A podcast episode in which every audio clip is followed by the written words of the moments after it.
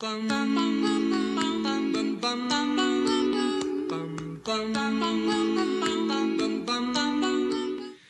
do you like my video opening?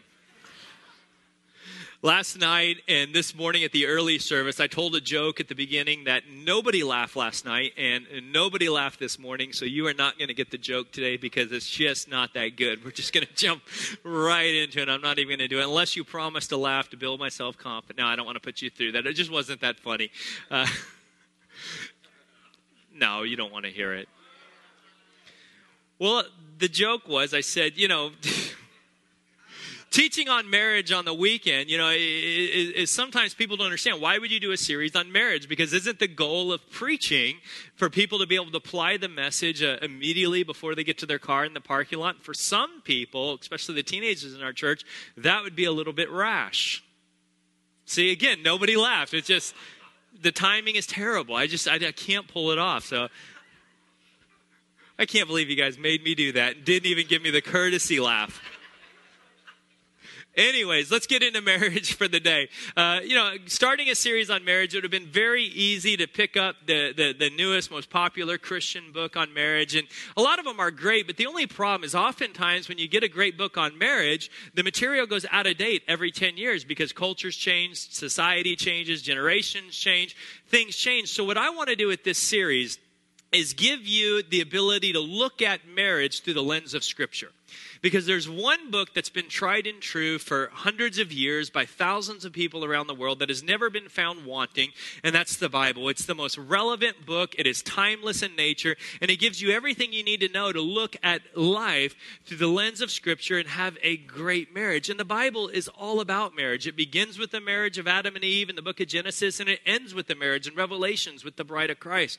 The Bible is about marriage. And what I want you to understand is marriage is not a human invention.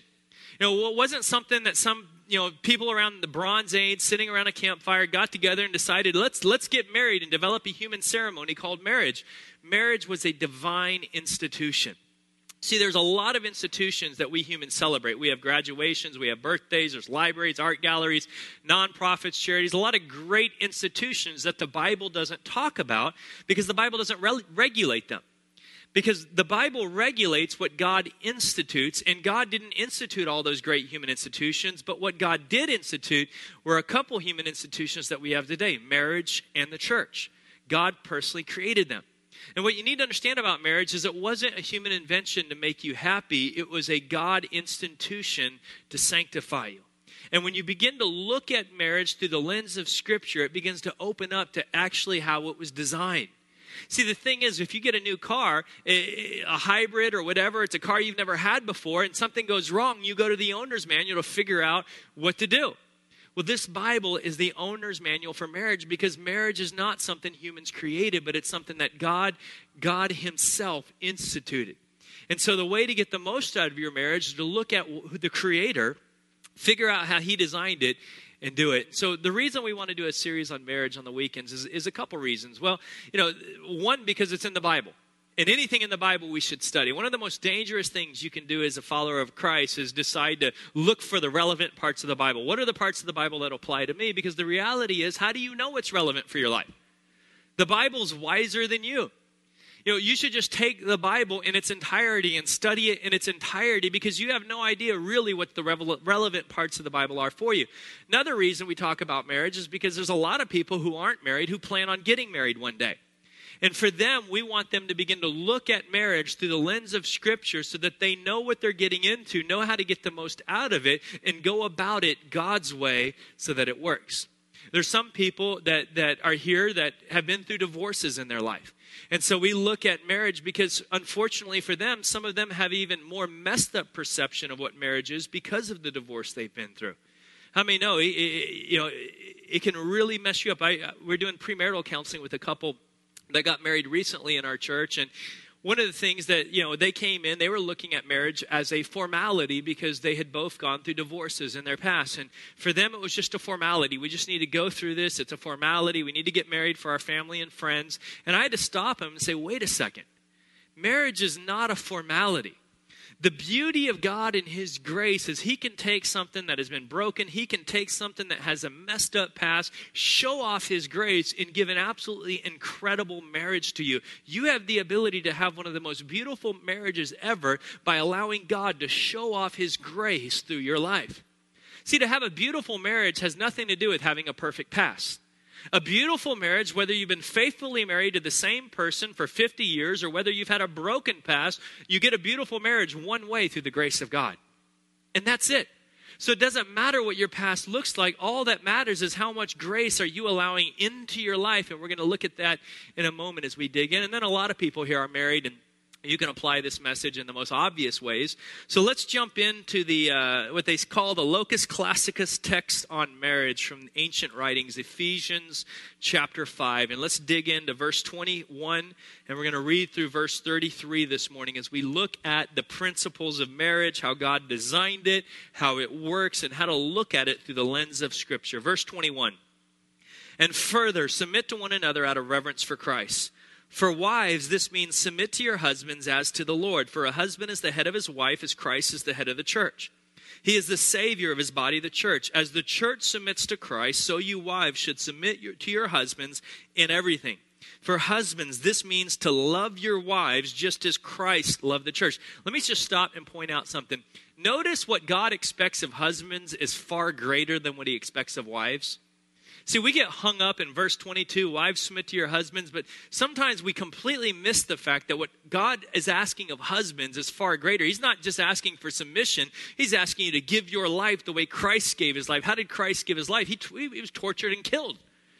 I mean, that's a great sacrifice that God is putting on husbands about the wife. For husbands, this means love your wives just as Christ loved the church. He gave up his life for her to make her holy and clean, washed by the cleansing of God's word. He did this to present her to himself as a glorious church without spot or wrinkle or any other blemish.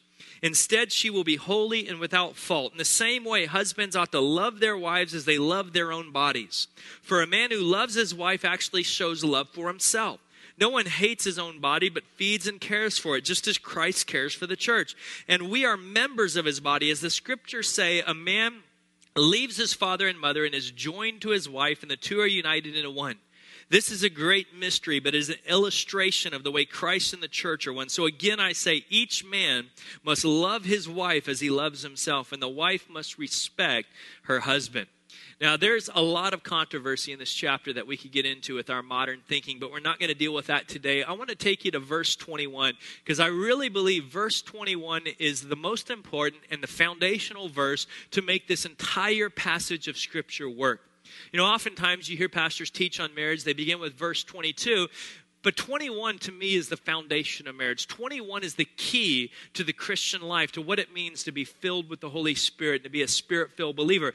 And let me explain what I mean if you look in the ancient Greek at how Paul designed this, this book, this letter to the Ephesian church, personally, I believe chapter 5 begins around verse 18 when you study the Greek.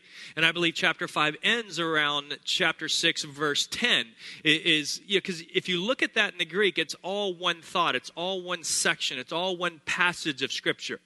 Verse 18, Paul starts talking about what it means to be filled with the Holy Spirit, what it means to be a spirit filled believer, what that means to be, you know, have the Holy Spirit absolutely generate a new life in you. And then Paul goes on because verse 21, if you look at it in the Greek, is actually connected to the previous section, not, the, not, not, not what comes after. So it actually ties up to the previous section on being filled with the Holy Spirit, and then it outworks in the following three sections. So what Paul is doing is saying, listen, this is what it means to be filled with the Holy Spirit. This is what it means to be led by the Spirit, to walk in the Holy Spirit, to allow the Holy Spirit to change your desires and your pattern and your lifestyle. And the first outworking, the first fruit of being filled with the Holy Spirit, Paul says in verse 21, it gives you the ability to submit to one another out of reverence for Christ. Then what Paul does is he says, Now let me show you how that works in three different relationships in life. The first relationship is marriage, what we're studying today.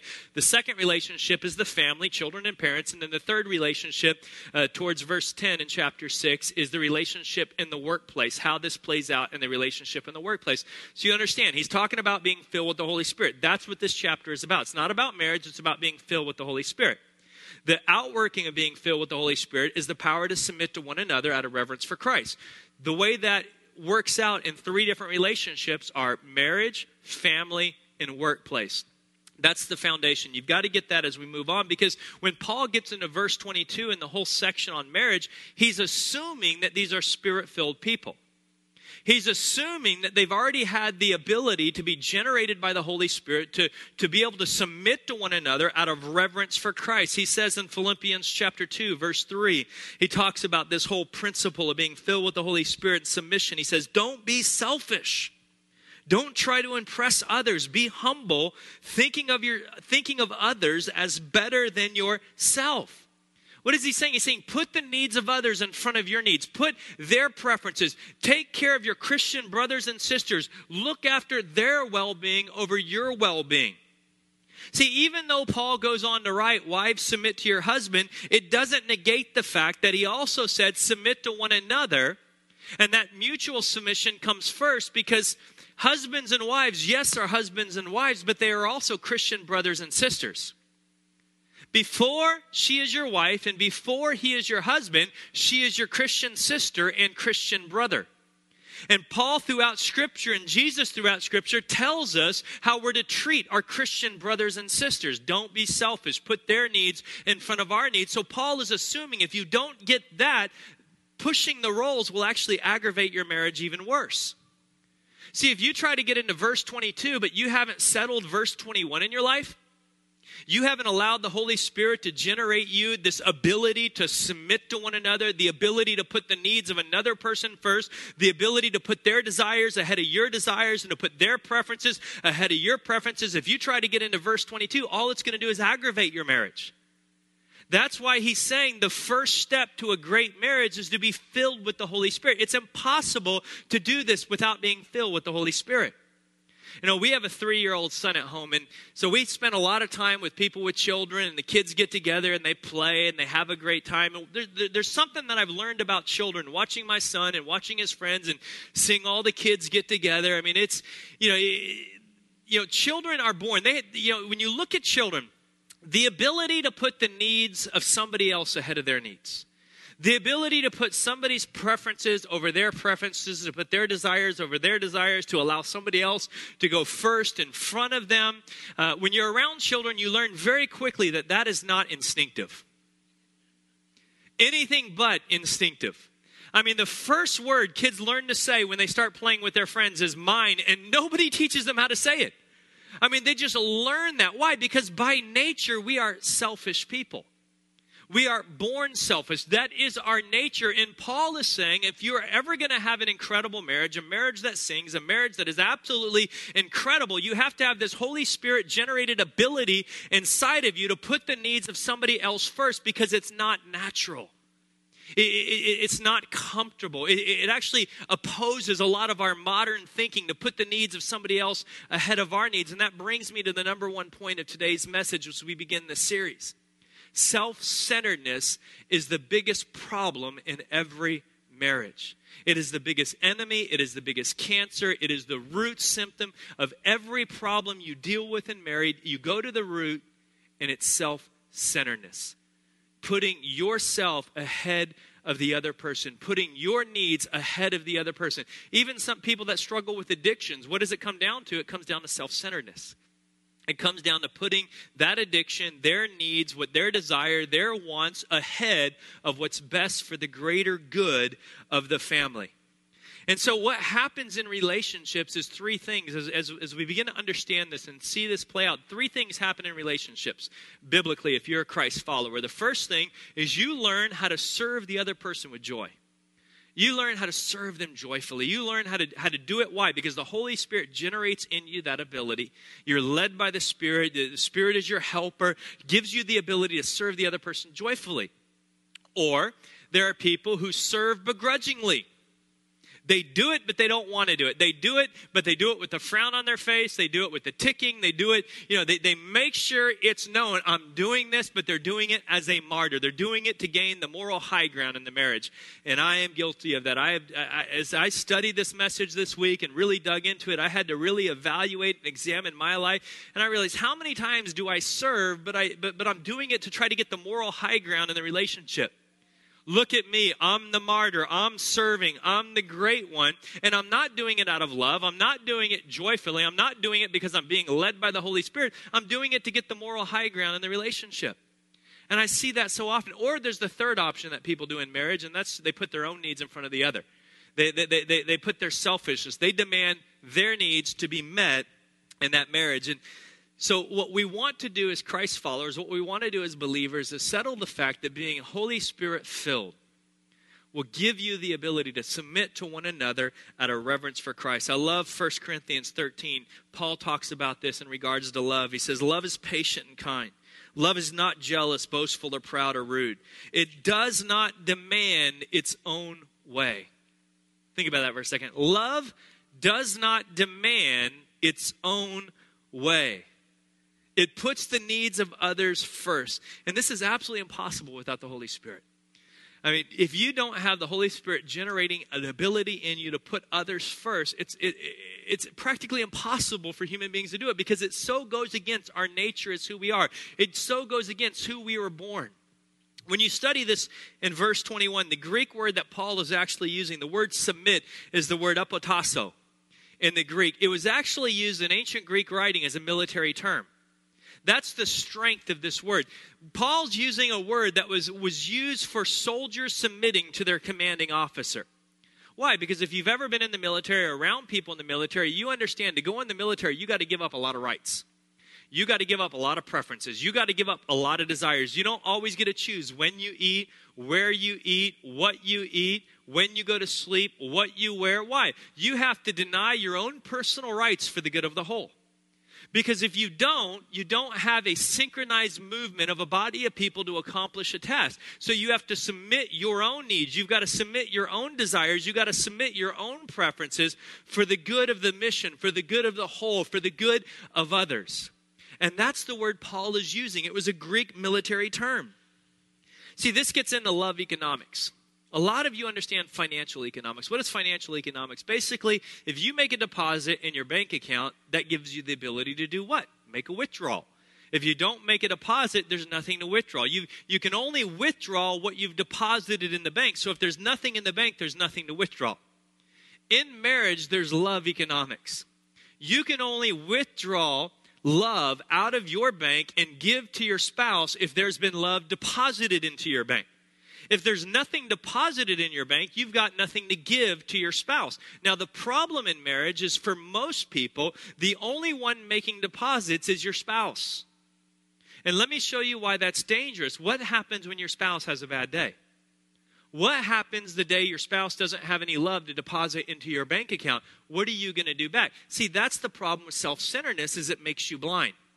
Self centeredness brings you to a point where you can't see your self centeredness. You can't see your selfishness, and you automatically assume their selfishness is worse than your selfishness. And so, what we do is this cycle creates where, where they don't give, so we don't give. They don't do, so we don't do. If they would do this, we would do that. And it creates this cycle in marriage that can only be broke with the Holy Spirit giving you the ability to stop for a second and realize my love doesn't come from my spouse. My love comes from the Lord. And if I allow the Holy Spirit to fill me, what does that mean? If I allow the Holy Spirit to deposit His love into my love bank, then I can make withdrawals and give to my life, wife regardless of what kind of day she's having. That's the power of being filled with the Holy Spirit. If you're depending on your wife to be the only person, or depending on your husband to be the only person depositing love into your bank account, you're going to be in trouble. You got to have something beyond your spouse to be depositing love inside of you. And that's why Paul is saying you've got to be filled with the Holy Spirit. Because this is beyond our ability. This is impossible for human beings, but what is impossible for us is possible for God. So you got to allow the Holy Spirit to deposit love in you so that you can make withdrawals. And why are so many people self centered? Well, you know, there is the form of self centeredness that is arrogant, but there's a lot of people self centered simply because they've been wounded in life. And I'm not talking about serious abuse. There's, there's tragic abuse that we read about, but I'm talking about basic woundedness that most of us go through. Being bullied at school, being picked on, a teacher saying something not so nice, a parent, you know, telling you you're never going to make it, or a mom saying you're not pretty. All of us go through that basic woundedness in life, and what happens is that develops a self-centeredness inside of us. Now, if you've ever been around somebody that's been wounded or gone through any form of trauma, you realize really quick how self absorbed they are. They can't see beyond their own pain, they can't see beyond their own hurt, they can't see beyond their own problems to, to, to be able to submit themselves to another out of reverence for Christ. Or if they do, they do it in a codependent way where it's really for their own needs. They'll serve somebody else, but it's in codependence for their own needs. That's why it takes the Holy Spirit to, and there's two ways to view this. You know, when you're dealing with somebody that's wounded, there's two ways. There's a secular view, and the secular view basically says all people are created good. So if somebody's wounded, it's because they were abused, or it's because they've been through trauma, or life circumstance made them that way. Or there's the Christian point of view, which says that yes, the, the abuse, the trauma, the, the circumstance in life may have aggravated the self centeredness may have inflared the self centeredness, may have inflamed it and made it worse, but the self centeredness was prior to the abuse. So the way you treat it is differently. In the secular world, there's a lot of modern thought and philosophy that says if somebody's wounded, you got to get them to see their potential. You got to get them to see how great they are. You got to get them, you got to build their confidence and build their self esteem. But the problem is, if the root is self centeredness, all that focus on self is not going to bring them to a place of healing. See, the Christian approach is yes, you need to treat them with kid gloves. You, need to be gentle with them, but at the same time, you have to challenge the self centeredness. Because unless you challenge the self centeredness, the root of who they are, they're never going to find healing and they're never going to find freedom. Uh, 1 Corinthians says it like this, or excuse me, 2 Corinthians chapter 5, verse 15. The Bible says, He died for everyone so that those who receive his new life will no longer live for themselves. See, if you receive his new life, you'll no longer live for themselves. Instead, they will live for Christ who died and was raised for the dead. Now, why is this such a problem in marriage? Because in the Western world, see, in ancient civilization, oftentimes you didn't get to choose who you married. You were given your wife, you were given your husband. It was all prearranged. So, the, so in love, in ancient civilization, marriages was a choice, not a feeling. Today, we get married based off the feeling of love and not the choice of love. Back then, you didn't get to choose who you married, but you did choose to love them. Today, you get married out of feeling or because you like them or because you, you're attracted to them, and there's, there's different different versions of why you get married. And the problem with this is oftentimes, as soon as you get married, three things begin to take place. Number one, you begin to see this, uh, you begin to see how incredibly selfish this absolutely wonderful person is. The second thing that begins to take place in marriage is they begin to see how incredibly selfish you are and begin pointing it out to you. And then the third thing that happens is you say, yeah, you know, that, that's true, but you conclude the fact that their selfishness is far more serious than your selfishness is. And that's normally the cycle of what marriage happens. And then what happens is we begin to negotiate, we begin to bargain with each other, and there's this emotional distance and this, this decay that begins to take place in marriage and this cancer that begins to take place and oftentimes destroys the marriage. You begin to bargain and say, okay, listen, if you don't bother me about that, I won't bother you about this.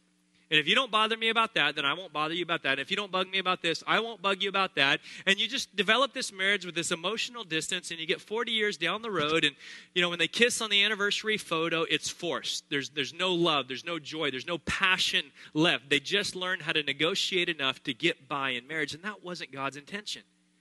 See, God's intention was marriage to, to, to, to develop you in the fullness by challenging who you are by, by, by really focusing in on your selfishness with the power of the Holy Spirit to begin to change your lifestyle, begin to change who you are. And see that, so the views of dealing with marriage are one, the secular view, you can decide that my woundedness is more fundamental than my self centeredness.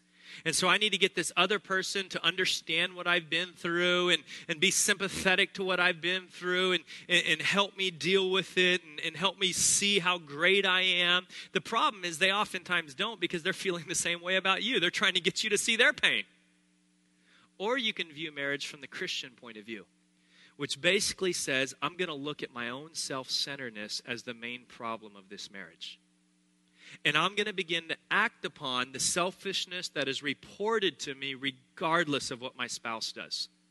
Regardless of if I ever see a change in her, a change in him, regardless if they ever want to deal with theirs or deal with theirs, I'm going to look at my own selfishness. I'm going to look at my own self centeredness. I'm going to look at me as the main problem of this marriage. And the beauty is when you get two people doing that, the possibilities are endless for a marriage when you get two people who will view their own selfishness as the biggest problem in the marriage, you get two people looking at it that way. Two people who begin to put the other person's needs in front of their needs. Two people who say, Your preference ahead of my preference, your needs ahead of my needs. See, when that happens, the possibility, and then there's a third option one of you does it, one of you doesn't. And normally, what happens in a situation like that, if one person will step up and say, okay, I'm going to look at my selfishness, my self centeredness is the biggest problem of this marriage. If one person does it, over time, what often happens is it softens the heart of the other, and they begin to be willing to make changes. They begin to be willing to acknowledge. They see you making changes, they see you dealing with stuff. So, what happens is they begin to be willing to deal with their own issues in their own areas because by you acting, you're almost giving them permission to deal with themselves. And that's the beauty is when two people will take their self-centeredness as the biggest issue in their marriage. Learn how to truly submit to one another. And then the last part of that verse, out of reverence for Christ. In the actual Greek, what it's really saying there is for fear of God. And I understand why a lot of modern translators use the word reverence as opposed to fear, because the word fear in our modern world gives us some false perceptions of what the word is actually trying to say. See, a lot of times we hear the word fear in modern English, we, we, we, we think of frightened, afraid, abusive. It's a very negative term. But when fear is used in the Bible, it wasn't a negative term at all. It wasn't be afraid of God because he's going to strike you down or be afraid of God because if you mess up, God's going to whack you over the head. When the Bible uses the word fear, it means to be overwhelmed in awe of who God is to be completely overtaken by the Spirit of God. Actually, fear of God and spirit filled are the same thing when you really study it out, being spirit filled and to have the fear of God are the same thing because fear of God is just being overwhelmed by God, being overtaken by God, allowing God's love to so fill and consume you, being filled with God's Spirit so that you have love to give you have emotional wealth that doesn't require another human being. I've got love being deposited into my love bank by the God of the universe. That's what First John says. We love because he first loved us. You don't have the ability to love without God's Spirit. You can't love your children. You can't love your wife. You can't love other people unless you've been given emotional wealth. And if you allow God to deposit so much love inside of you, then it becomes very easy to forgive. It becomes very easy to put others first It because you're doing it out of your riches. You've been given so much love and so much of this incredible beauty by God. You can be very generous with it because you have so much that you don't need it all. People who have a very easy time forgiven are people who have a very easy time letting God love them because they've received so much love from God that it's very easy to give it away because they have so much left over. It, it, doesn't cost them to give it away because they have so much in the bank account. It's easy. That's why your spouse can't be the only person depositing love into your bank you got to have a different source. You got to have an unlimited supply of love if you're going to get through marriage. And that's why Paul starts Ephesians 5 by saying, This is what it means to be filled with the Holy Spirit. You have to be filled with the Holy Spirit. You can't do this marriage thing without being filled with the Holy Spirit. It's beyond your ability. It's not five steps to do that or three steps on how to do this. You got to be filled with the Holy Spirit. And if you're filled, then the Spirit generates in you this ability to submit to one another out of fear of God. And if you don't make this the foundation of this series, the rest of it won't make sense. See, if you try to push the roles in marriage without building the foundation of submission, well, without building this, this, this Holy Spirit generated ability to, to confront and deal with your self centeredness, if you try to push the roles, you're going to aggravate your marriage. Because only after you settle the fact that your self centeredness is the worst problem in your marriage. And one of the dangers of a message like this is, as I know it, I see it in people's faces. You're sitting there thinking, I'm so glad my husband's hearing this. I'm so glad my wife's hearing this right now. And let me just stop you for a minute. If you had that thought or feeling, take this as a rebuke from the Holy Spirit. Holy Spirit's dealing with you right now. Holy Spirit, if you had that thought or feeling during this service, you need to step back for a second and realize, uh oh, I've been blinded to my own self centeredness. If I had that thought, if I had that feeling, it must mean the Holy Spirit's working on me and Satan's trying to blind me, trying to put the attention on somebody else, but it's really me that needs to deal with that self centeredness. There, there's issues that I'm struggling with. And so I encourage you, married couples, to, to, you know, and everyone, because again, this applies in the workplace, this applies in family relationships. Paul said this, this applies in every human relationship you have. This, this applies to your relationship with your boss, the relationship with your employees, the relationship with your neighbors, the relationship with your children, the relationship with your parents. This wasn't just confined to marriage. Paul says being filled with the Holy Spirit, submission to Christ works out in all areas of human relationship. So you can leave here knowing that this message did apply to you even if you're single. Because it's about being filled with the Holy Spirit. That's the starting point. That's step one. Is letting the Holy Spirit generate in you an ability to put the needs of others first. To deal with your own self centeredness. That has to be the foundation to this marriage series. If you don't get that, the rest of it's not really going to matter a whole lot because this is the starting point. This is step one. This is the foundation mutual submission. Submit to one another out of fear of God by being filled with the Spirit. See, He didn't ask you to do something He's not going to give you the ability to do. But you got to understand, you can't do it on your own. You can't do it with willpower. You can't do it with mind power. You can't do it through your own energy. You can only do this if the Holy Spirit gives you the ability to do it. So bow your heads and close your eyes with me this morning. Some of you today need the Holy Spirit to fill you with the ability to generate inside of you an ability to put the needs of others first. Put the needs of your children first, put the needs of your spouse first, put the needs of your parents, put the needs of your coworkers, the needs of your boss, the needs of your employees first. You need the Holy Spirit to generate in you an ability to put other people first. And that's the foundation for a great marriage. That's the foundation for a great family.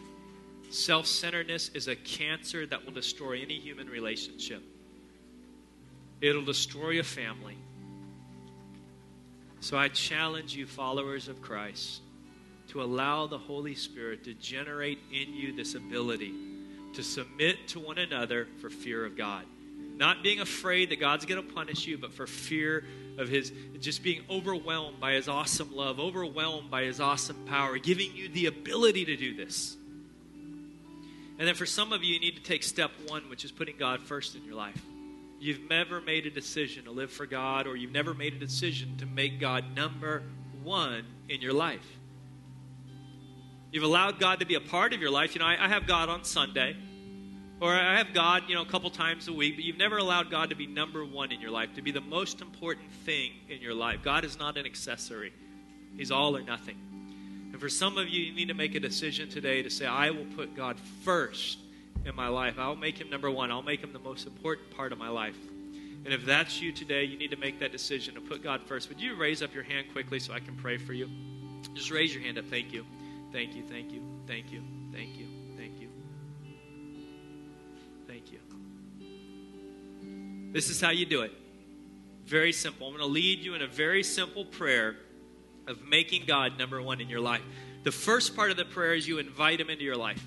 You just say, God, I invite you to take first place in my life. I invite you to be number one in my life. You had traded your son for me to give me this opportunity, so I'm going to receive the gift of your son and invite you to be number one in my life. So, right now, in your own words, in your own way, to yourself, invite God to be number one in your life.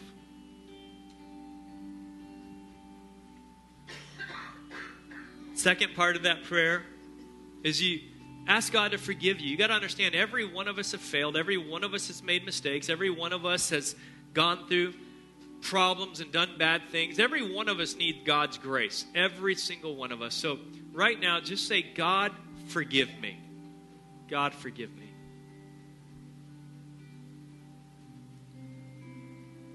And then the last part of that prayer is you simply say thank you. Thank you. Thank you for giving your son. Thank you for giving the Holy Spirit that generates the ability in me to have a great marriage. Thank you for giving me new life. Just say thank you. There's so much to be thankful for. So just take a moment right now and just say thank you to God.